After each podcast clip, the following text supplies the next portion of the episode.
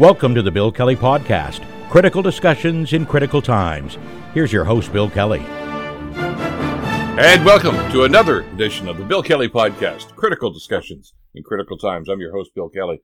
Uh, there's been a lot of concern, a lot of misinformation, a lot of uh, stuff flying all over the place about what's going on in the Middle East in the last couple of days. Uh, you know, what happened? Who, who shot the, the missile, or was it even a missile? Uh, at the hospital in Gaza. Uh, how many casualties actually were there?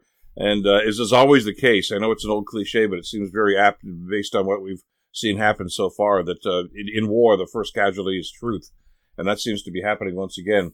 So I had a million questions about this, and our next guest, uh, I think, very aptly uh, put a lot of our concerns into context in an op-ed piece he had published in the Ottawa Citizen just a couple of days ago. He is Phil Gurski, president and CEO of Borealis Threat and Risk Consulting, and of course, a former CSIS analyst. Phil, great to have you back with us. Thanks so much for joining us today. Oh, my pleasure, Bill. I, geez, I guessed twice in, in the course of a week. I don't know what to say. well, the world is spinning. Some would suggest out of control these days because of all the things that are happening. And and as you've talked to us about before, and I think you cover this in, in a number of the books that you've written, uh, we've got to be very careful about exactly what we absorb and what we believe to be true. And I think this this first of all, the war between Israel and Gaza mm-hmm. is is the, the context for that. But then you had this this missile attack on this hospital, and immediately Hamas says, "Well, that was an Israeli," mm-hmm. and, and and half the world it seemed all of a sudden said, "Oh, okay, that was that's because they said it was." And I'm I'm shaking my head as as I'm listening to this information, thinking this is Hamas. Now all of a sudden they're a credible source for mm-hmm. information, and of course there've been contradictions about this, and and I, I saw a piece uh, just today uh, that suggested that uh, the I know Biden was over there talking about this and said that he's got credible evidence that says this was not Israeli stuff. How do you sift through this? I mean, you were you were an analyst. You get this plethora of information or misinformation, and the truth, I guess, is in there someplace, isn't it? Yeah, you you raise a good point. So you know, as as you pointed out, I worked 32 years in intelligence in Canada, both in, in what's called SIGINT, signals intelligence, and mm-hmm. human intelligence or HUMINT. You worked in the news for decades as well, Bill. And you know you're only as good as the accuracy of the, of the information you use to base your opinions. And it, it is a challenge. I think it's more of a challenge nowadays in the sense that, you know, disinformation and misinformation is rampant. Much more so, I think, than when I started out my intelligence career, you know, way back in the early 80s. And so what you need to do, and I get a lot of people ask me this, this, this same question is that how do you know what to rely on? And, and I think there's some things you can use. There, there, there are currently or I think traditionally sources that one would deem as reliable. And let me just throw a few names out there. Sure. The BBC, the BBC uh, Reuters. Uh, these are organizations that are around, in, in cases of Reuters, for well over a century. And they do their best to corroborate their information from sources they deem to be reliable and truthful sources. The problem is, is that on the one hand, we, we, we fortunately live in an age of infinite information. And, you know, you, you, and I both remember the days before the internet, Bill. Yeah. You got your information from the daily newspaper, which you had to go and pick up or get delivered to your house. Now you're a few clicks away from just about anything you want to know. The problem is, is that that, that flood of information uh, is also full of a lot of, of crap, a lot of absolute shit when it comes to, you know, being, being truthful. And, you know, we in intelligence try to make sure that our sources were reliable as possible. Did we get it perfect? Absolutely not. But you raise a really good point with respect, I think, to the the missile attack or rocket attack or whatever it is in the hospital in Gaza. The Israelis say it was a Palestinian Islamic Jihad missile that went awry. The Hamas says it was an Israeli airstrike. The truth is somewhere either on either side or in the middle. And I think it's a real challenge for people. And, and to compound that, people go in with their preconceived biases. You know, we saw the pro Hamas demonstrations here in Canada. So as far as many people are concerned, um, Hamas is right, Israel is wrong. On the other side, Israel is right and Hamas is wrong. So when you, I think when you combine the information, misinformation, disinformation with your own um, prejudices and biases, that makes it even more difficult. And they realize the problem. And you know, I, I and I, as we talked today, I mean, I'm going to definitively say, well, now we know what happened. Here's the truth, and that all the rest of that is all bullshit. We we know that there's still some gray areas and still some questions that have to be asked. But as I tried to pull myself back and, and watch this from afar, if you could do that in the world these days, what surprised me, first of all, was how quickly some people wanted to embrace that scenario. Uh, and and if we go, yeah, okay, there's a lot of people out there that, and you've talked about this uh, in, in, some of the other op-eds that you've written. Uh, one of the, the, the I think very troublesome things that we see in in the political world these days is there's an extreme left and an extreme right that have a louder voice these days. Um, and you would think, okay, they're polar opposites; they're going to have polar opposite points of view. Uh, but one commonality they seem to have is is, is a, an anti-Jewish, anti-Semitic theme, uh, and we see that in the demonstrations from the extreme left and the extreme right. So when the, when something like this comes out and Hamas says it's them, the Israelis did this, they jump at that because they want to believe that that's them, even if it isn't. You're absolutely right. You know, anti-Semitism is, is almost as old as Judaism. I think there seems to be this long-standing conspiracy theories that you know Jews control the world or seek to control the world, and mm-hmm. you know they point to cases of, of, very wealthy people who happen to be Jewish and say, "Hey, there's my proof," kind of thing. But you do point out something very interesting, Bill, about this really curious relationship between the far left and the far right, where you know, um, the anti-Semitism rules on both sides. So the far right, of course, you know, neo-fascists are part of the far right. We know what neo-fascists are. The, Nazis were fascists, and they yeah. obviously tried to exterminate Judaism from Europe back in the 1930s and 1940s. And on the far left, it seems to be more of an intellectual anti-Semitism, like on university campuses. And it seems to be embodied, as far as I understand it, and you know that I'm not a specialist in the far left, but it seems to be embodied in the state of Israel. Israel is uh, doing bad things. It is, you know, incarcerating Palestinians. I, have seen constantly, Bill, over the past couple of weeks, references to the genocide in the West Bank and the mm-hmm. genocide in, in Gaza. And I'm thinking, do you guys actually know what the word genocide means?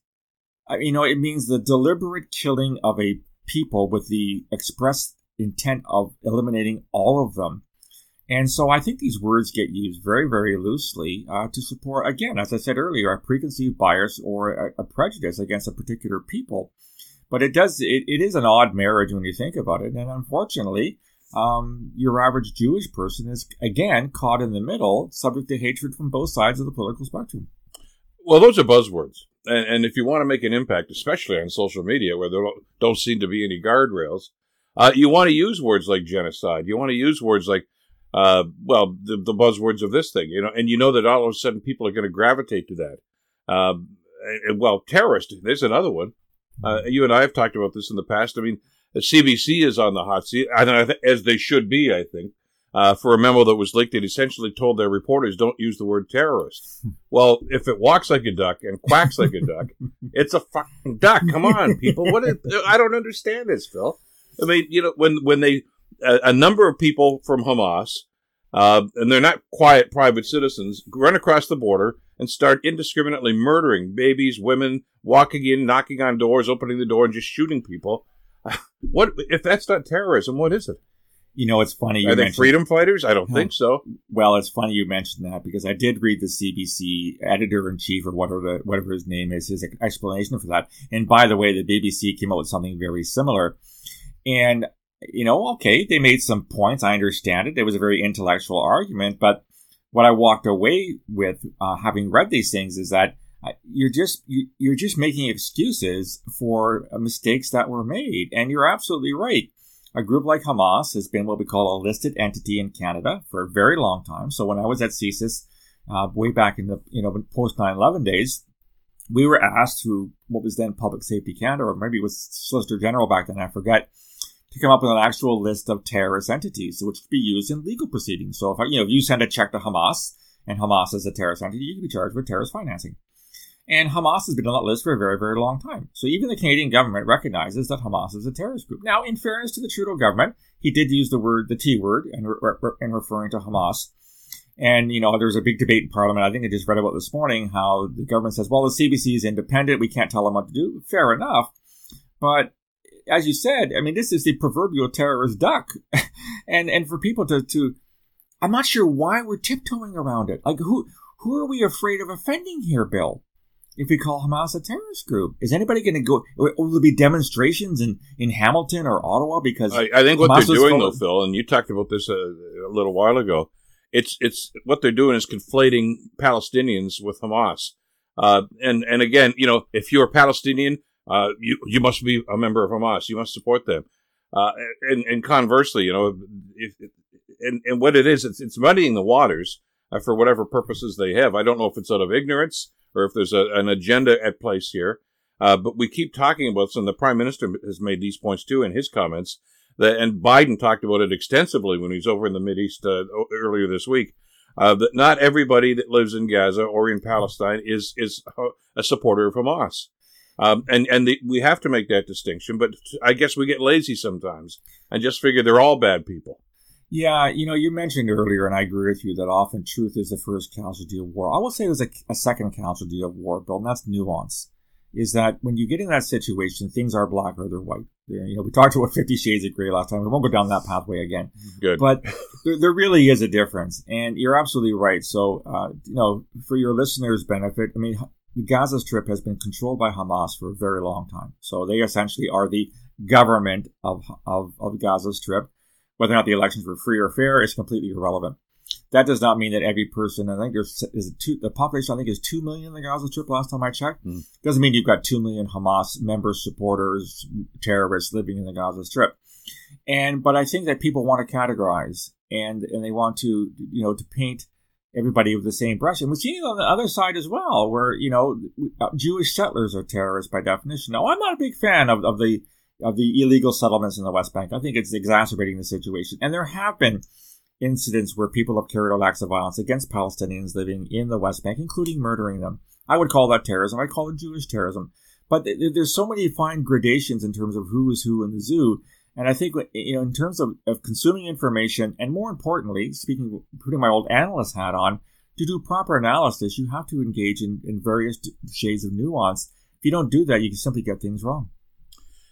And and and that's what confuses, I guess, because you know, we, I think we as a society have, have well, we've become lazy. We read headlines, we don't go into details. We get okay, I've made up my mind, uh, and now I'm going to go back online now, and I'm going to find all the articles uh, that have been uploaded that substantiate what I've already decided I want to, to feel about this. And and it's it's it's problematic like that. You're absolutely right. And I, I, guess what bothers me about this is when I look at this and and and I figured, okay, uh, technically Israel has been out of Gaza for some time now. They said, okay, you're self-governing. We're here, and we're going to get pissed off if we see more incursions across the border. So they had quote unquote free elections. They elected a government.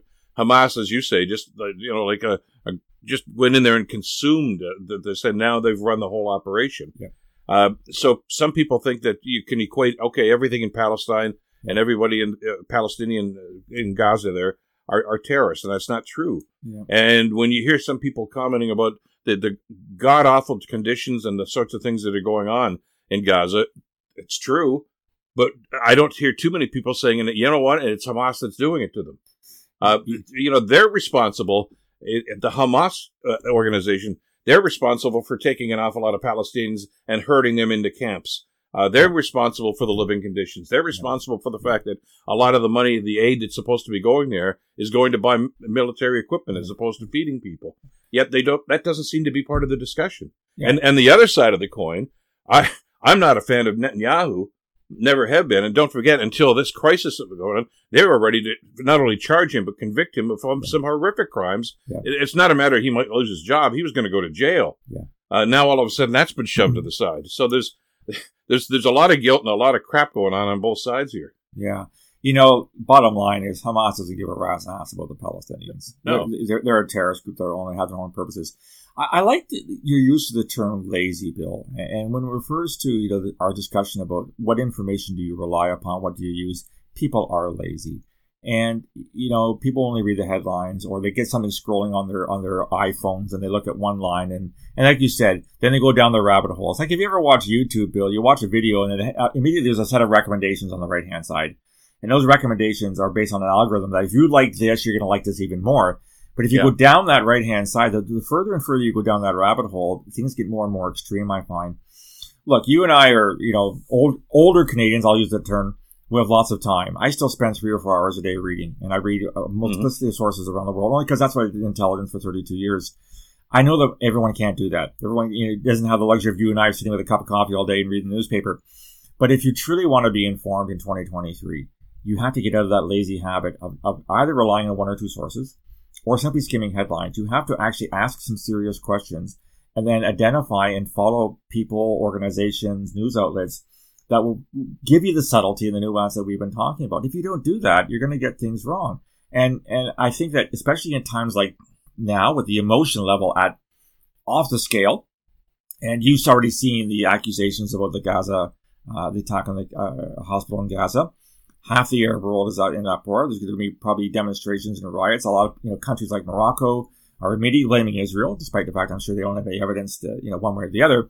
But I think especially in times like today, where people are very, very upset and for legitimate reasons, that's the time where you want to get more nuanced and you want to get better informed because you're not thinking straight. You're not thinking properly because your your dander is up and, and emotions got the better of you. But if, if, if at that point you simply don't do your homework, um, you're just going to contribute more to the problem and not to the solution. Uh, just I want to swing back to, to the op-ed piece that was in the uh, the Citizen, uh, where you talk about this and and the world right now, including the Canadian government, apparently is is I, I think justifiably, uh, you know, focused on what's going on in the Middle East. You know, that's a powder keg uh, that could explode. It could go either way. But in all of this, of course, is is not Canada's role necessarily in what's happening, but in the dissemination of information. And we've always, you know, pumped our chests that hey, we're part of the Five Eyes. You know, we've got some of the best, uh, you know, military intelligence and, and and surveillance anywhere in the world. And the Israelis were apparently were at the top of the heap. Mm-hmm. Uh, I want to ask you about that in a second too, about how this initial attack happened.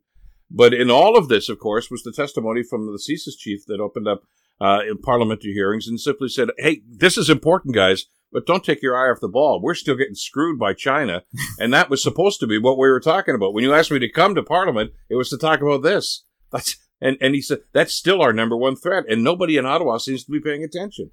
It's a great point. You know, as I think, I think I may have said last podcast, it was the British guy who said, "What keeps you up at night? Events, dear boy, events." And things are just changing so rapidly. So, you know, the context is is that there was a conference in the United Kingdom just the last couple days where the head of the Five Eyes, so Australia, Canada, Great Britain, New Zealand, the United States, head of the security services got together, and the public statement that came out, and it was the head of MI5, which is the British Security Service, which is the CSIS equivalent in the United Kingdom, great intelligence organization, by the way. I have many friends who work there said it's it's really China. And, and, so when you work in intelligence, you have the challenge of, of looking at multiple things simultaneously, and that's a, a whole other conversation about resources and money and all that kind of stuff. But you know, when we talk about China, they are the elephant in the room, or is it the giant panda in the room? I don't want to get racist here at all, Bill, and you know, talk about panda bears in China.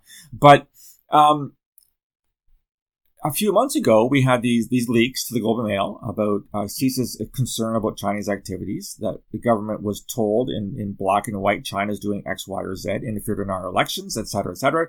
The government immediately ignored what, what not immediately. The government ignored the intelligence for years, and they immediately came out and said, "Well, uh, I didn't see it, or it wasn't important," kind of thing. And then, if you recall, we had this just the Justice Rouleau Commission, which came out with a complete ball of shit in terms of you know absolving the government of any blame in this regard, and actually yeah. putting the blame back on the intelligence services. And then we were promised a second inquiry. What have you heard lately about the second inquiry, Bill? I don't see it anywhere in the news. And um, the government's going to use the current situation in Gaza and the international tensions to put this on the back uh, plate again, on the back burner. We're not going to hear about it. And as a consequence, nothing's going to happen. And you know who's laughing all the way to the bank? China because yep. they've gotten away with it yet again, and they realize Canada's not serious about monitoring their activities in Canada. And so, well, as we're watching, you know, the bombs fly and, and Biden meeting with Netanyahu, uh, if you watch the rest of that newscast, gang, um, you'll notice that there was a meeting uh, that same week with Putin and, and Xi in China. And um, I know they probably said, "You see what these idiots are doing in the Middle East?" But they're they're falling for it. Did we not have a discussion, Phil, years and years ago about the immediate threats uh, that were going on and cyber threats, etc. And you've identified, and CSIS has identified, and CIA has identified Russia, China, and Iran as yeah. the three major players. There are others, but they're the three big ones uh, that that are really they're the they're pulling the puppet strings here. Uh, you know, it, it may be Hamas that's doing this, but they, where do they get their money from? And I have heard virtually no discussion yeah. about Tehran's part in this whole thing. Yeah. Do you think these guys would have done this unilaterally uh, without the money and the okay and the heads up from this? They well, I, I think that as Western nations, especially, we have a problem with uh, squirrel. Something happens and we immediately turn our attention to something. But you're absolutely right. You look at who the major players have been for not years, but for decades. And they're the Russians, the Chinese, to a lesser extent, the North Koreans, the Iranians. We, we in intelligence knew that. We provided the intelligence to our clients, but there was a lack of attention, a lack of interest. Uh, they moved on to the next thing. Maybe, maybe they got bored, kind of thing. But, you know, these countries don't change their the modus operandi, uh, despite the fact we think they do. So let me tell you a story, Bill. Sure. You know, I, I, I started my career during the Cold War back in the early 1980s. And, and when I worked for CSE, which is Canada's Signals Intelligence Organization, we were all about the Cold War. All about, you know, Soviet missiles, Soviet activity, Soviet intelligence, all that kind of thing. And then, of course, the Cold War came to an end in the late 80s, early 90s. The Berlin Wall fell, the Soviet Union dissolved, and we essentially declared victory. Remember the first President Bush's thousand points of light? I mean, the yeah. world has changed. And it was kind of like almost like a World War II moment, right? Nazi Germany's been defeated, so is Japan. And maybe people drew the false analogy that just like, you know, Germany and Japan developed into modern Western oriented economic powerhouses in the 1960s and 70s, maybe Russia would follow along. And we kind of embraced Russia and said, we'll kind of help you along. Uh, you know, they became a partner of ours in counterterrorism after 9 11. I was in Moscow talking to our former adversaries, you know, the, the successors of the KGB about counterterrorism issues. And yet at the same time, I mean, you know, and, and, you can go back and say, well, if this had happened differently, if Yeltsin had done this, whatever kind of thing. But the bottom line is Russia didn't change. And under Putin, it's gone back to the exact same kind of activity it did under under the, the, the communist days. And, well, and, and, that's his modus operandi isn't it? He wants to reunite the Soviet Union, doesn't he? Well, exactly. But the, the, the more the stranger question is, why didn't we see that? And we didn't see it, Bill, because we we didn't look for it. And and and, and I, I'm gonna, you know, I'm not gonna cast the blame solely on the intelligence services, but we as Western societies thought, okay, been there, done that, got the t-shirt, the Cold War is over, we won, we declared victory, let's move on to something else.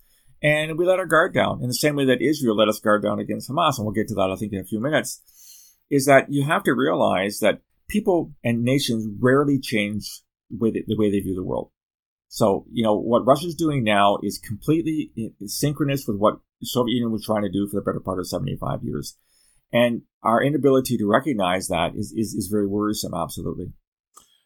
Two elements about this, and, and again, I'll go back uh, my media background, and I'm, I'm a voracious reader like you are, fiction and fact. Uh, I, I, like Tom Clancy. I'm sure you've read the mm-hmm. Jack Ryan books. uh, and series, by the way, on Paramount's really good, but I, that's aside. But even in, in Clear and Present Danger, uh, and I know Clancy does a lot of research in this. They talk essentially Jack Ryan's going in there and they're taking out a, a, a training camp a terrorist training camp. Uh, the, do, do, they still exist? I mean, because one of the things we've heard, Phil, uh, once this, the invasion and, the bloodthirsty invasion that happened in Israel a couple of weeks ago now, is this looked like a very coordinated attempt. Well, they didn't just put it on a napkin and say, let's give this a run. You got to know that they were trained to do this. They had training, say they probably had dry runs on this. Where the hell do you think it happened and who do you think helped them? I mean, yeah. those training facilities for terrorists have been going on for, as you say, generations. Why have we forgotten about them? Why does nobody talk about that? Yeah, it, it, it's a great point. Now, you may have noticed within the past 48 hours, the head of Shin Bet, which is the Israeli Internal Security Service, again, people that I have a great deal of respect for, he's he's fallen on his sword. He said, "My bad, my service didn't pick up on this." Mm-hmm. What I have heard, the analysis that I have read in open source, is, is that it was basically in part a failure of imagination and a, and a part of misinterpretation of what they were they were actively monitoring Hamas activities in in the Gaza and they simply thought it was something else. And they, and there were people within Israel who really felt that Hamas had, had had its day in the sun and was no longer the threat that, that it once posed in the early 80s and 1990s and as a consequence when you convince yourself that something doesn't pose a threat you interpret events and actions on the ground very very differently um, now, to Hamas's credit, they were careful. My understanding is that they, they didn't use a lot of cell phones, so, so your signals intelligence isn't going to work if you're not calling somebody. They think very they think very carefully. They kind of hid their activities as construction activities, all that kind of stuff. But we can't forget too, Bill, that Israel's been, as you said earlier, with Netanyahu. Um, Israel's been riven with protests over the past couple of months over the mm-hmm. Supreme Court, over Netanyahu. Uh, there's reports of reservists not reporting for duty because they hate the government so much. It's a very far right government. So I think it was a, a, stew of, of very uh, various ingredients that led to their their failure to detect what Hamas was planning. And you know, you can see the information, you can collect the information, but if you've got other things on the on on, the front of your mind, you don't take the time to analyze it properly. So I don't like the term failure of intelligence because I think it's oversimplistic. But there's no question that somebody or somebodies uh, failed to understand and appreciate what Hamas was planning. Because, like you said, they were doing it actually quite openly for a period of time. And they're still getting their money from Iran and other partners. They're still running terrorist training camps. And this was done more or less in, in, the, in, this, in, the, in plain day. And for whatever reason, or the reasons I already cited, uh, they failed to pick up on what it all meant. But as you said, some of the best uh, propaganda or misinformation, as I think we've termed these days, mm-hmm. Uh, has a, a, very slim factual base, and you simply take that. Uh, it seemed as if there was a, a, a, hole in the intelligence with the Israelis, uh, and I'm sure you've seen some of the things on social media, on, on Instagram and on, on X these last little while that said the Israelis knew about this. They let it happen because they it would justify them invading into Gaza, which is bullshit, of course. Yeah. But you take that and all of a sudden, that catches on like wildfire in the social media and simply reinforces the, the hate, the anti Semitism that's going on there. Uh, I, I, don't have a whole lot of time, as I mentioned a little while ago, uh, for Netanyahu. Uh, I, I, think you know he's he's he's Donald Trump on steroids, quite frankly. Yeah. When if yeah. you want to use that comparison, uh, but I don't see him allowing this sort of thing to happen, so he can justify that. If if, if a, an Israeli prime minister wanted to justify these sorts of incursions, they just go ahead and do it. Uh, they they don't need that sort of thing going on. But now all of a sudden that's that's a theme on social yeah. media right now because some people just want to believe that these guys are bad and they they would sacrifice yeah. you know their own people to try to justify this. Yet when you turn that around and said, "Yeah, but Hamas will sacrifice," no, no, no, no, they're all Palestinians. Yeah. In other words, they, we can't believe that they did something wrong. It had to be the T guys that we don't like already there's no way the most cynical leader on the planet in a Western style democracy would admit the possibility or open the door to 1,400 casualties to justify a reincursion invasion of Gaza. I mean, anybody who believes that really needs that. but they're the same ones, Phil, that said 9 11 was an inside job, the CIA was involved yeah. in this, yada, yada, yada. Well, you know, and, you, and now you're talking conspiracy theories, of course, and that's a really interesting phenomenon that a lot of people are starting to look at. Like, why do conspiracy theories start? Why are they so uh, tenacious. Why do people hold on for long periods of time? But again, and it goes back to our earlier point, is that you know if you really want to understand what's happening in the world, it, first of all, that's a challenge. You know, we said that you know earlier. You and I are old enough to remember the pre-internet days when news, you know, came in from the slow boat from China, unless that's a racist phrase these days. I don't know. And you had to, you know, you had to consume things very, very carefully. Now we're, we're inundated. And I may have used this line before with you, Bill, but when I was at CSE, the Signals Intelligence Organization, for a year, I was the head of collection and, and, data flow. And my data flow manager used to say to me, we can't keep up. And this was the 90s. We can't keep up with collection. It's like drink, it's like drinking from a fire hose. Well, the analogy today, Bill, is drinking from Niagara Falls. I mean, there's just so much information out there. You can't consume it all. It's simply impossible. You know, you, have probably heard the term the Renaissance man, right? Back in the Renaissance, you could know almost everything because there was just mm-hmm. so little available. Well, no one can be a Renaissance person anymore. And, and I think that, you know, not only is there that much more information from a variety of sources, but there's a disinformation, misinformation that we've been talking about. So it is a challenge for the average person to try to decide what do I read, what do I follow, what do I believe, and how do I use that to form my own opinions. I, I don't envy uh, anybody these days trying to do that. I think there are ways to, to get better at it. But you're right, and and then they've got the uh, you know people on both sides with their positions, and the problem is is that and I was having a conversation with a friend the other day. Like, you know, you look at a spectrum, you look at the far left, the far right, and you've got the middle. The problem nowadays, it seems, is that the middle is, is almost is almost abandoned. You're either mm-hmm. here or you're here, and nobody is here. And that's where the rational arguments are being held. That's where they, we can agree to disagree, have you know a civil debate. Nobody wants to be there anymore because they're so entrenched in their positions on the far right or the far left, and as a consequence, um, we're not getting anywhere. So where where do we go in a situation like this? You know, I, I point to the Biden visit uh, in, the, the meetings with Netanyahu, and uh, you know, Biden's been involved in, in international politics for many many years. I guess about fifty years. Uh, in the Senate, he was the chair of the Foreign Relations Committee for years and years and years. So we met with all of these people. Uh, he was vice president under Obama uh, for eight years, and of course carried on that role, and now he's doing it as president. Uh, and, and and he said, you know, to justify, you know, I've had a long relationship with Netanyahu. Uh, but it's been an acrimonious relationship. It's pretty clear that he doesn't like him. Uh, but he's the head of, of, of, the Israeli government, and, and you know we're allies, so we're going to have to try to find a way to make this work. Uh, so you've got that uh, as part of the context here of what's going on, uh, where they're coming to their aid because it's the right thing to do, and and you know there's the concern about Middle East terrorism, etc. But why don't the people that that criticize Biden or Netanyahu or both of them in situations like that not understand that those alliances are happening on the other side. You know, where does Hezbollah get their money? Where does Yeah. uh, Hamas get their money? Where do they get their training? Uh, and I know that, you know, clearly they're better, but we also know, for instance, you know, when we hear these stories about all these thousands of innocents that are, are getting killed, and that's a horrific byproduct of, of the shit that's going on there right now. But from previous intelligence, we also know that, that Hamas do set up military operations in schools and in hospitals. Yeah. Uh, you know, on the, the, when these missile attacks started, these rocket attacks started years and years ago, Yeah. they, they were uh, uh, tops of hospitals. That's where they're Yeah. firing the rockets from. Yeah. Now, I'm not suggesting that justifies the Israelis firing and blowing the whole thing to pieces. Uh, but at the same time, you have to understand that they do use people as human shields in situations like this. And, and that doesn't seem to, to be part of the conversation a lot of the time because they don't want it to be part of the conversation. You and and it, it, it only makes a, that polarizing situation even more polarizing. You've hit the nail on the head, Bill. People see what they want to see and they hear what they want to hear. And you're absolutely right, is that there's ample evidence that Hamas and other organizations will operate within civilian areas, use people as human shields, use hospitals, playgrounds, schools, etc., as bases to launch missiles.